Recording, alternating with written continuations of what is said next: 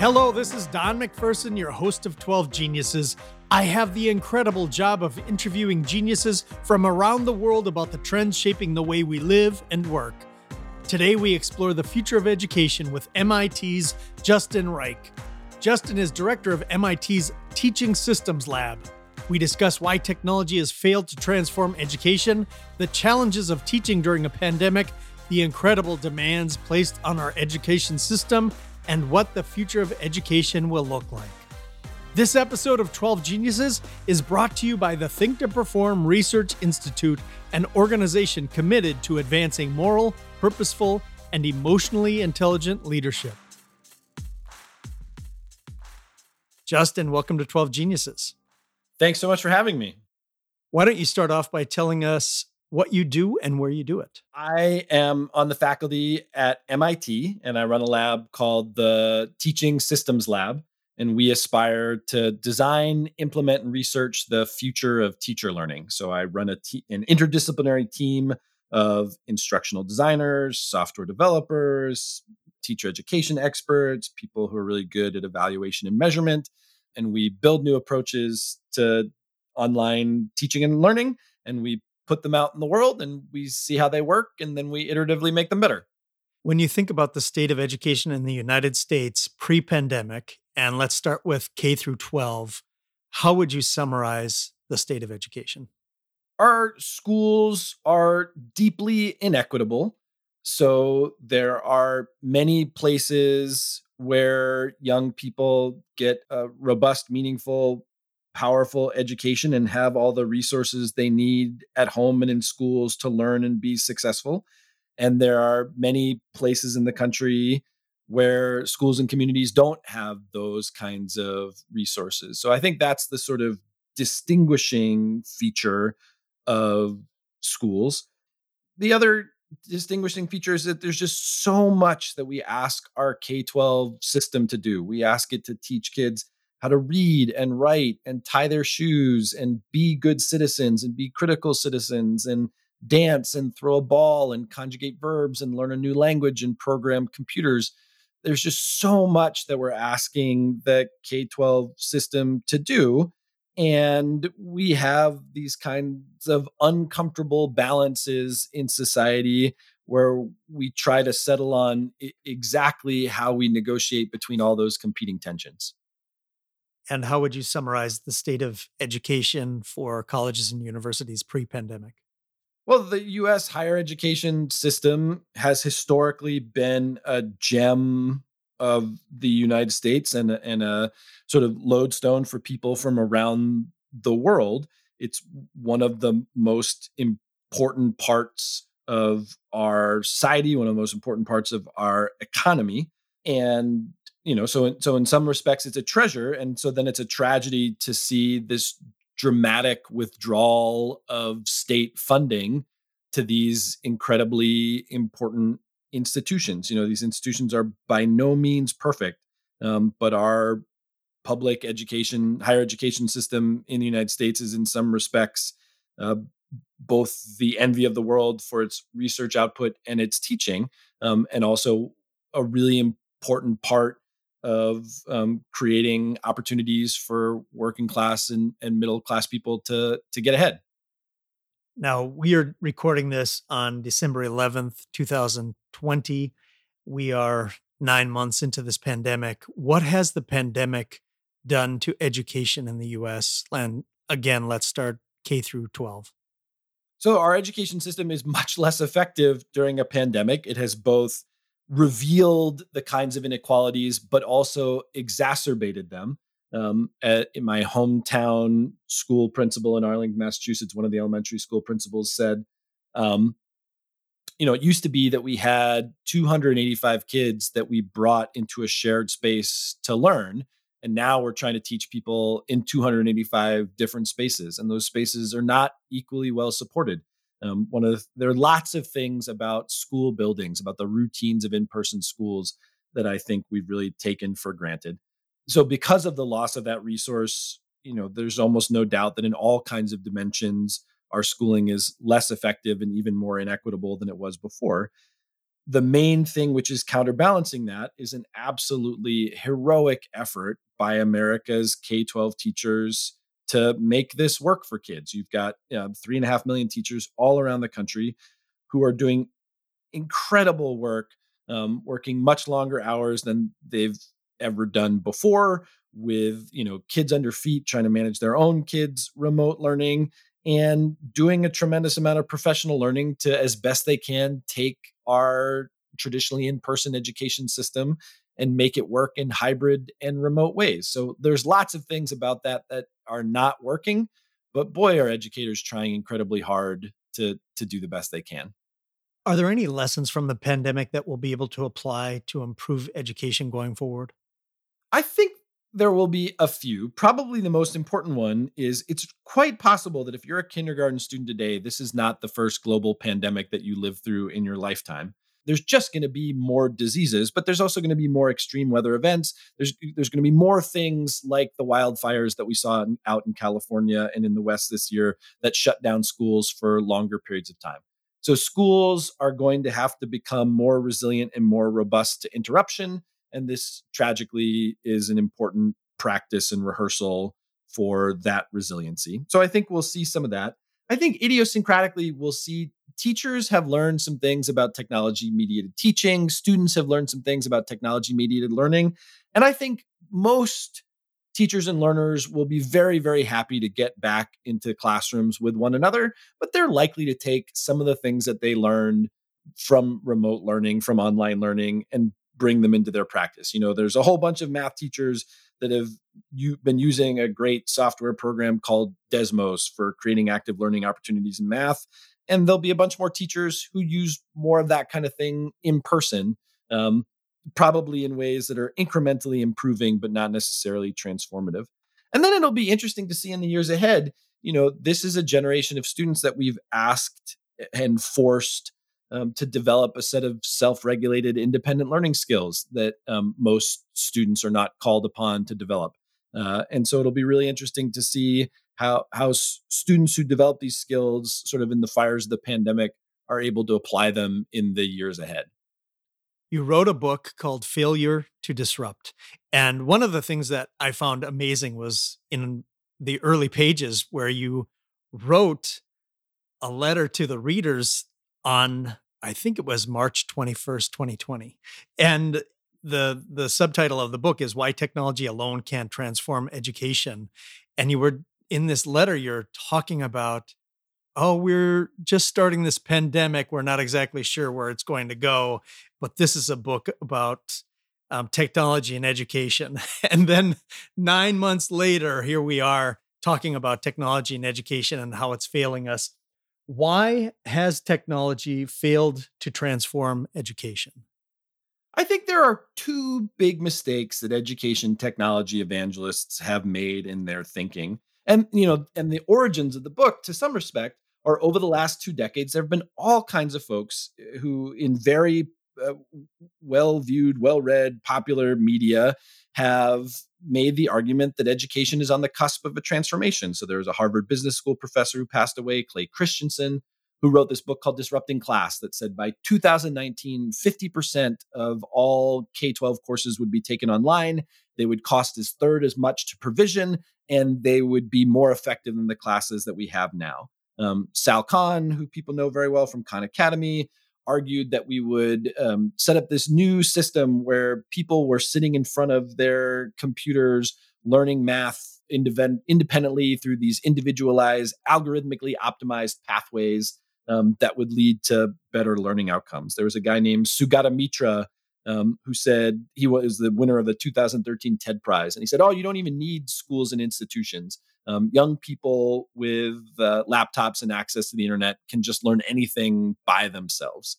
Um, and then this terrible pandemic blighted the world, and 1.6 billion learners uh, went home. And my hunch is that the parents in your audience can confirm to researchers around the world that kids with laptops and access to the internet cannot learn any academic content they want on their own without any help from teachers and learners and the the promises of these sort of new pathways, these new arrangements that Christensen and Khan and others, they haven't come about. And again, I think there are two things that these education technology evangelists um, have typically misunderstood. Is the first is they describe the impact of technologies as sweeping. Um, that we've built these, you know, bulldozers that can clear away the future. We built these Swiss Army knives that can kind of do anything. And our best learning technologies are actually pretty particular. They do specific things well for particular functions in particular disciplines for some students, but not others, in some contexts, but not others. Um, so it turns out that we have developed some pretty good gamified adaptive learning experiences for K through 5 mathematics we don't have the same good tools for K through 5 reading, for K through 5 social studies, through K through 5 science, for tying your shoes, for lots of other things that we want schools to do.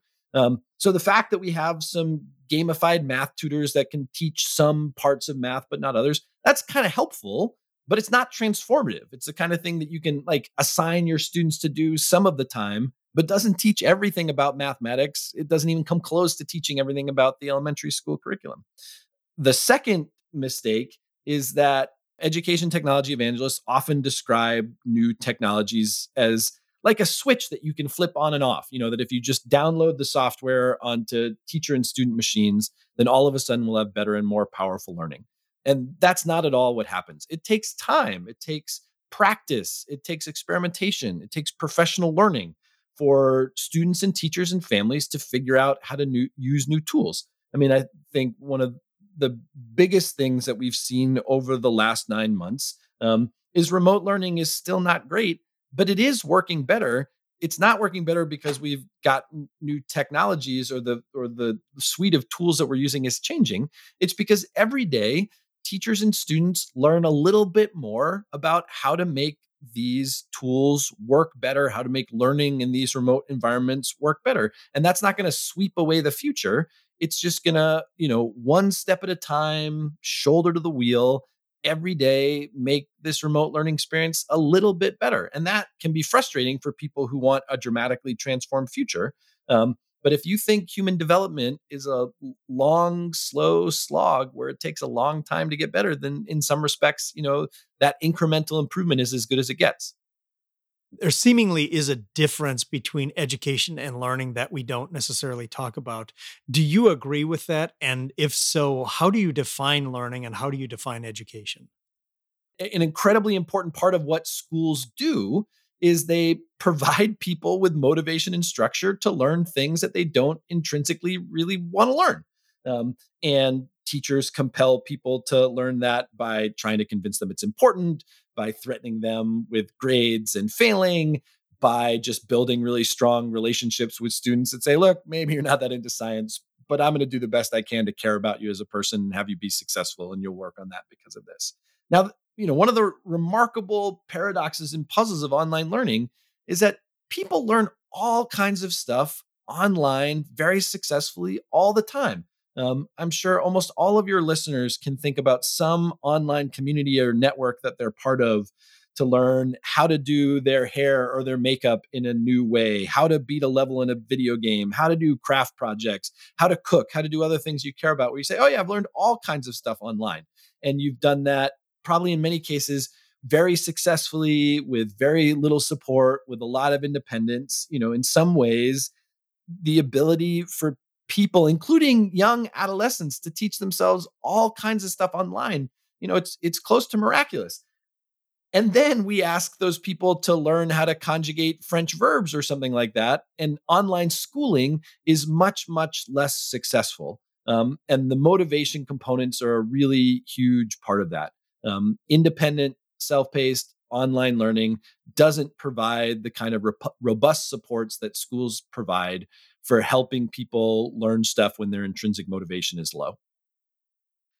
I, I want to turn to some of the dilemmas around education technology. Um, you've listed a few in your in your book. The curse of the familiar. Could you talk about what that is and maybe some p- potential ways in which we can overcome that? So, these dilemmas that you refer to, one of the claims that I make in the book is that we actually know something about where learning technologies fall short. There are these sort of as yet intractable dilemmas that we run into as a field over and over again. And these are great places for developers and researchers to kind of focus their innovation efforts. One of those challenges is the curse of the familiar. And the curse of the familiar goes like this um, sometimes what people do with learning technologies is they build things that digitize existing practices. So, one of the most widely adopted pieces of education technology in the world is a tool that was built by a wonderful guy, an MIT uh, dropout, uh, Andrew Sutherland, called Quizlet. And what Quizlet does, and it's used by something like half of all high school students in the United States every month, is it helps people d- build digital flashcards. Um, if you go to the site Quizlet, you will figure out how to use it very, very quickly. You put questions on the front of things and you put answers on the back, and it quizzes you on them. If we get a bunch of education experts to sit around and say, you know, what does the education system in the United States really need to move forward? I'm pretty sure that no one would raise their hand and say, you know what? The real issue we have in the United States is this huge dearth of flashcards. Like there just aren't enough index cards to get people to memorize enough things, and that's what's really holding us back. Um, you know, very few people would say that the the digitization of flashcards is really like a crucial step forward for American education. But it's something that everyone knows how to do. It's familiar. It fits into existing classrooms routines. And so Quizlet has been enormously successful, but successful in a way that doesn't kind of dramatically improve or change routines. It makes us like incrementally, marginally, a little bit better at doing memorization across the system. By contrast, when we build technologies that really do ask people to do things in different kinds of ways, really different kinds of pedagogical routines. Um, the one example I use is the Scratch programming language that some of your listeners may be familiar with. Scratch is a way of teaching creative computing to young people where they write computer programs by dragging blocks that represent functions and elements of computer programs and have them sort of click together rather than typing out um, code in syntax. Um, and the developers of Scratch have this really ambitious pedagogical vision where young people are are computational creators and imaginative and they kind of build whatever it is that their heart imagines and um, what they find is that when these tools are brought into schools much of the pedagogy that animates Scratch is kind of less left behind. Instead of using Scratch to let students be individual, creative, computational creators, um, teachers tend to sort of make recipes for Scratch programs and then sort of walk walk students through how to replicate those recipes. Um, and the idea is is that Scratch has this really incredible creative um, pedagogical vision, but teachers can't figure out intuitively how to make it work in their local context. So the flip side of the curse of the familiar is that when we build things that are unfamiliar, they aren't used the way they're supposed to because people don't understand how they work or how they're supposed to fit into the existing educational system. So, you know, the twin dilemma is we can either build things that don't really help that much, but that people will recognize and use a bunch, or we could build things that might really lead to some interesting kinds of changes and improvements but they're pretty likely to confuse people. Um, for for developers who do want to build things that are new and different and widely acceptable, sort of figuring out how to navigate the pathway between those two sides of the dilemma is a really important challenge to be thinking through and exploring. What role does teacher training play in this? Because it seems like there there might be a bit of a resistance to accept something new. Uh, certainly, with some of the teachers I've talked to, that that has been the case with new technologies. Uh, so I just am curious about teacher training and and its role. Teacher training, another phrase I might use is sort of teacher community building. It's it's absolutely vital. It's one of the only ways through the curse of the familiar. I think you're right that teachers have a kind of intuitive resistance to new ideas, but that resistance is born out of valid experience that um, we have very short principal and superintendent tenures in the United States. We've been throwing new technologies at teachers for a long time, many of which have not substantially improved teaching and learning. And so teachers are always being bombarded with, oh, we should do things this way. Here's a new program that we're implementing. And so uh, implementing programs takes a lot of time and a lot of work. And so teachers, I think, with some wisdom behind it, say, you know what? I'm going to sort of, most teachers will minimally comply with new initiatives until they have enough evidence that those things are really worth pursuing and that there's going to be some ongoing support from the administration for those new initiatives. So you're right. There's a certain amount of resistance that's out there. Um, and I don't want to, I don't want to posit it as critical resistance. I think a lot of that resistance is based on the idea that effectively caring for for students can involve preserving good practices um, in addition to think about um, you know trying new practices. So if you if you want to have a new technology that does something in new and different kinds of ways you can't just trust that you can sort of embed your pedagogical ideas your new approaches within the software and have people pick it up you have to go out into the world and you have to engage educators with your new ideas. You have to build community where you can say, come hang out with us and we'll show you how this new technology can be used in new ways. The, the lifelong kindergarten lab that develops the Scratch programming community is a terrific example of this. They have a Scratch Day every year where people all over the world get together and they talk about teaching and learning with Scratch and experimenting with it. Um, they have all of these products and services that they create at the Lifelong Kindergarten Lab. They have uh, a Minute with Mitch, um, which is a way of hearing from Scratch founder Mitch Resnick about ideas for using Scratch. Have, I think it's called Natalie's Notebook. Natalie Rusk, the co-founder of Scratch, um, co-developer of Scratch, uh, giving ideas for implementation. Um, they've developed a whole variety of ways of connecting with educators to help them build their capacity um, to not just bring Scratch the software into schools, but really bring the pedagogical ideas behind Scratch into schools. And I think if you look at a lot of the education technology programs that have the most success in having new, interesting ideas brought into schools, it's through this kind of teacher community building. I'm sure you're familiar with the concept of design thinking. When you when you consider the many many education technologies out there, you're designing both for student users and teacher users, uh, generally are both of those consti- constituencies or both of those users considered when a new software is developed? Well, lots of education technology software actually has what sometimes economists call the third party payer problem.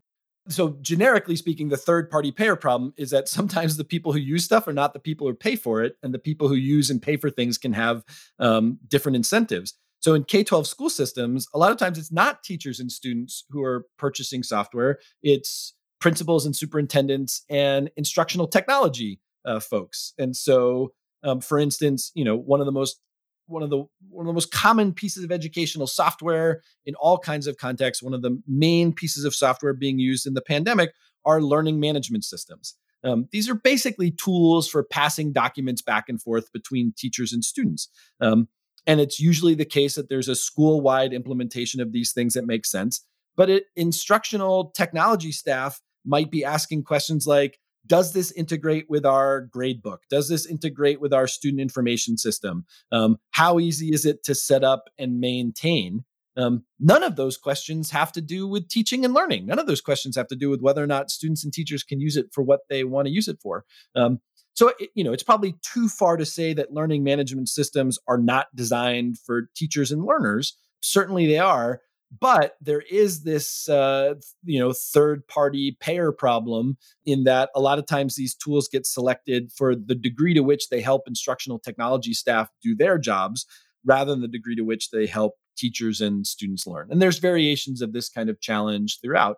You know, another issue that I talk about in the book, this connects to an idea that I call the EdTech Matthew effect, which is that EdTech evangelists are often saying, oh, these new technologies are going to democratize education.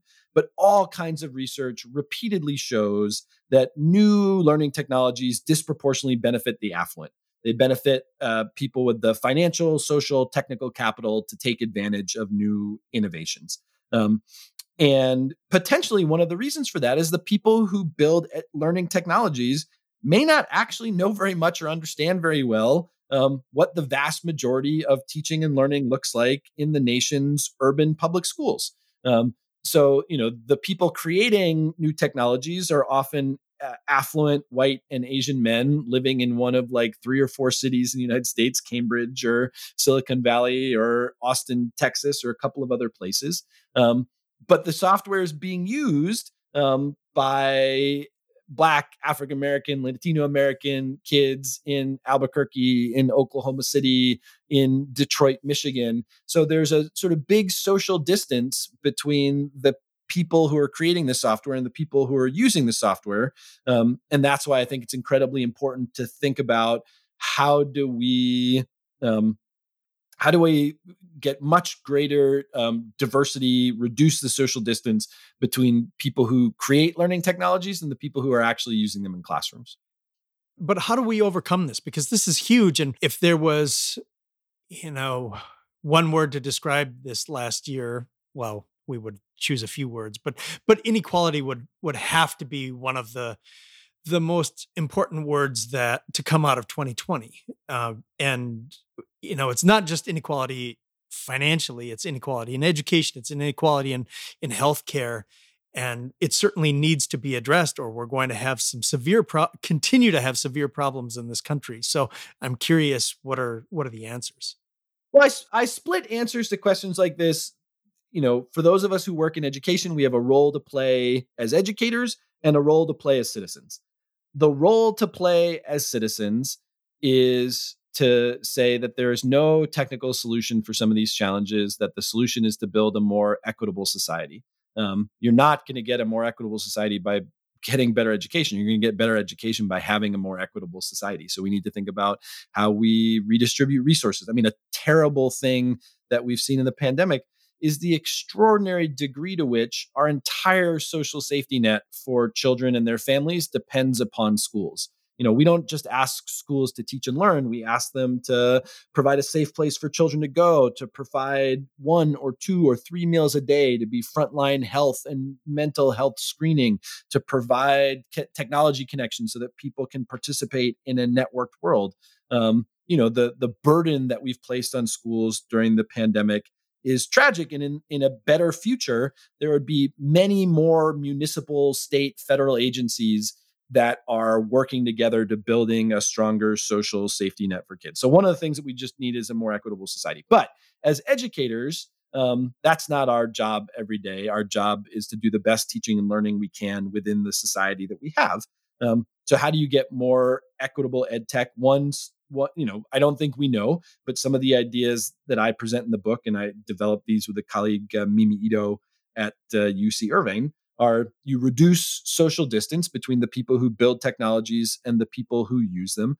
Um, one place you might do that is at the level of funding whether that's venture capital or philanthropic. You say look we're just not going to support teams that don't have um, a diverse group of people that are working on them. A second thing that we've thought about is asking the question how in education technology do you sort of unite the interests of home, school, and community? If it takes a village to raise a child, how do we build education technologies that don't just help children learn, but help the adults around them learn as well? Um, one of the early um, sort of findings from the Scratch programming language was that it was widely used in homes where someone knew something about computer programming, that it was more likely to be used when mom or dad was a computer scientist or an engineer or something like that. Um, one solution then is to say, well, how, you know, how do you build Scratch so that it's something that not only kids are interested in doing, but the adults and caretakers are interested in as well. I have a colleague at uh, UC Boulder, Ricarose Roque, um, who works on this idea of family creative learning that I think is a really promising approach to this. One thing that we might do is just make sure that when we're researching education technology, we look at differences between people from different backgrounds. Um, for many good privacy reasons, it's quite common in education technology research to not try to learn a lot about the students that we're serving. But if we don't know stuff about the students that we're serving, then we can't tell whether we're serving white and black students, rich and poor students equally well. Um, and so there's an argument in the book that says that we we actually need to look at student subgroups so that we can answer the questions how do people from different backgrounds different life circumstances be able to have opportunities to use technologies differently you talk about two other dilemmas in the book that are preventing education technology from transforming education. They are the trap of the routine assessment and toxic power of data and experiments. What do you mean by these? What can you describe what both of those mean? Sure. So the trap of routine assessment um, is this dilemma that our computers are only good at evaluating certain kinds of human performance. And having computers evaluate human performance is important because a lot of the education technologies that we develop, we want them to be able to automatically give feedback to people. If you show up to a, computerized learning experience, um, you don't just want to be told stuff or be able to practice stuff. You want to know whether or not you're getting better. Um, so we need computers to be able to do automated assessment. Computers are good at assessing things when those human performances have sort of routine and structure to them. They're good at evaluating whether or not people compute math problems correctly. They're good at evaluating whether or not people uh, pronounce a word correctly. They're good at evaluating computer programs, actually, is one of the sort of mo- most complex domains in which we can evaluate human performance automatically. We can write computer programs that can evaluate whether the computer programs that humans write are working or not. Um, there's lots of things, though, that computers are not good at evaluating. Probably most importantly, they're not good at evaluating um, unstructured natural language, whether in text or orally.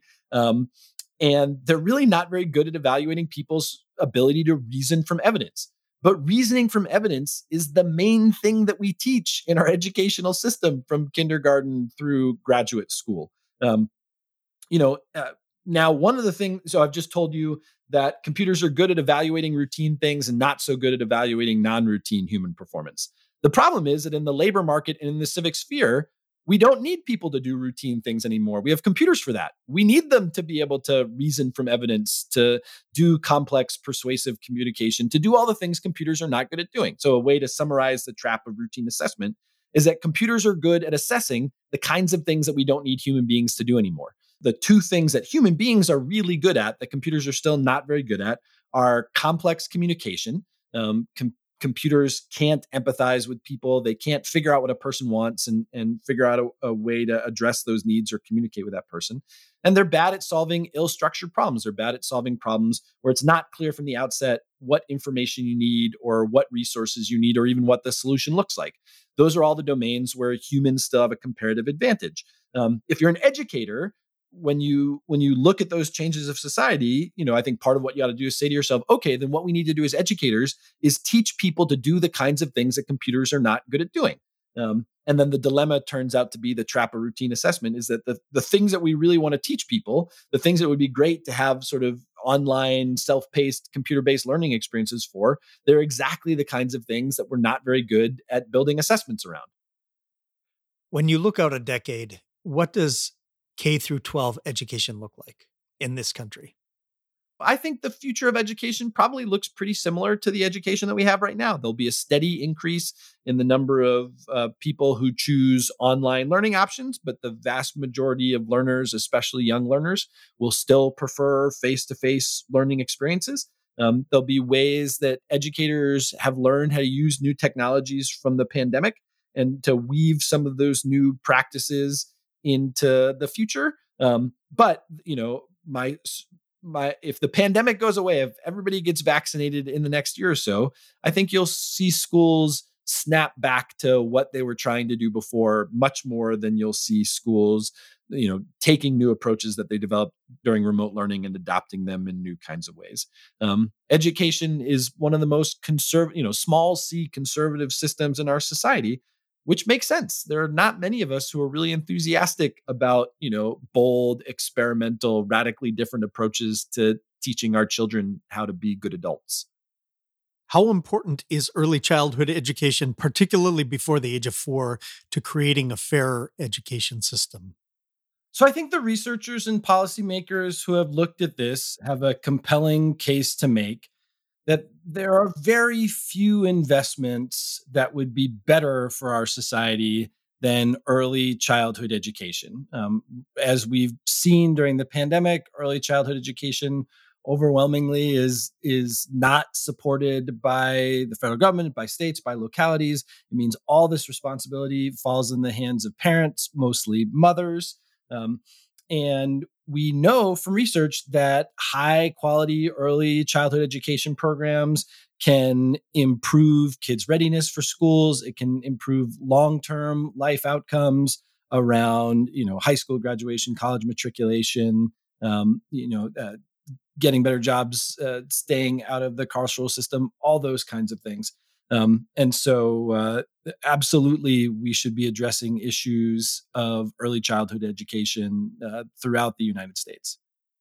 What two or three pieces of advice would you give the new Secretary of Education that you feel will help make education in the US more equitable? The Secretary of Education does have a kind of bully pulpit. There's certainly some important uh, uh, roles we play.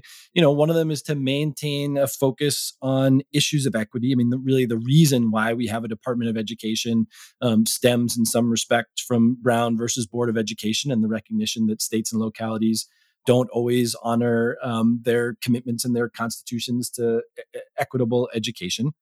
I think there's probably a special opportunity right now to think about resilience in education systems. Um, the pandemic that we've just experienced, uh, it's not going to be the only disruption that young people face in their schooling in the decades ahead with climate change, with other kinds of issues. Um, there's going to be extreme weather events, fires, things that keep kids out of schools. Um, and we do need a kind of one-time surge of funding or or funding structures to be able to create more resilient school systems. And some of that will mean creating buildings that do a better job of keeping kids and uh, and staff safe and healthy during different kinds of emergencies. But a huge part of it, you know, which is not just in the education department, but in lots of places throughout the edu- throughout our governmental system, is you know how do we recognize that broadband is no longer uh, a luxury good but really a utility that we need to be able to provide to all families with children probably all families in the united states so that schooling can happen in an, in an uninterrupted way in a resilient way during you know the disasters and emergencies that are sure to happen in the future? What do you think the next 10 years of college education looks like? Or when you look out 10, 10 more years what does college look like my immediate concern about the future of college is that we are seeing um, working class, poverty impacted folks withdrawing from the college system at extraordinary rates, um, which is quite uncommon. You know, usually a recession is a time in which more people sort of seek refuge in higher education. But the pandemic has really reversed that, and it could have devastating consequences for a generation of college students.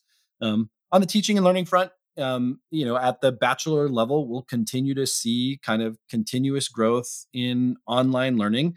Um, but we have not seen a surge of demand for online learning. In fact, what we've seen is that lots of folks want to get back in the classrooms with their professors, even if what their professor is doing is just standing in front of the room and talking. Um, people want that social experience um, as part of their education. Um, where we'll see the most growth in online learning is where, to some extent, we've already seen it, which is um, in the kind of graduate school market. You know, eh, independent, self paced online learning works best for people who are good at uh, independent learning. And the way to get good at independent learning is through an apprenticeship in the formal education system. So we'll see lots of certificate programs, master's degrees, um, that use online learning, you know, almost exclusively or hybridized in various kinds of ways.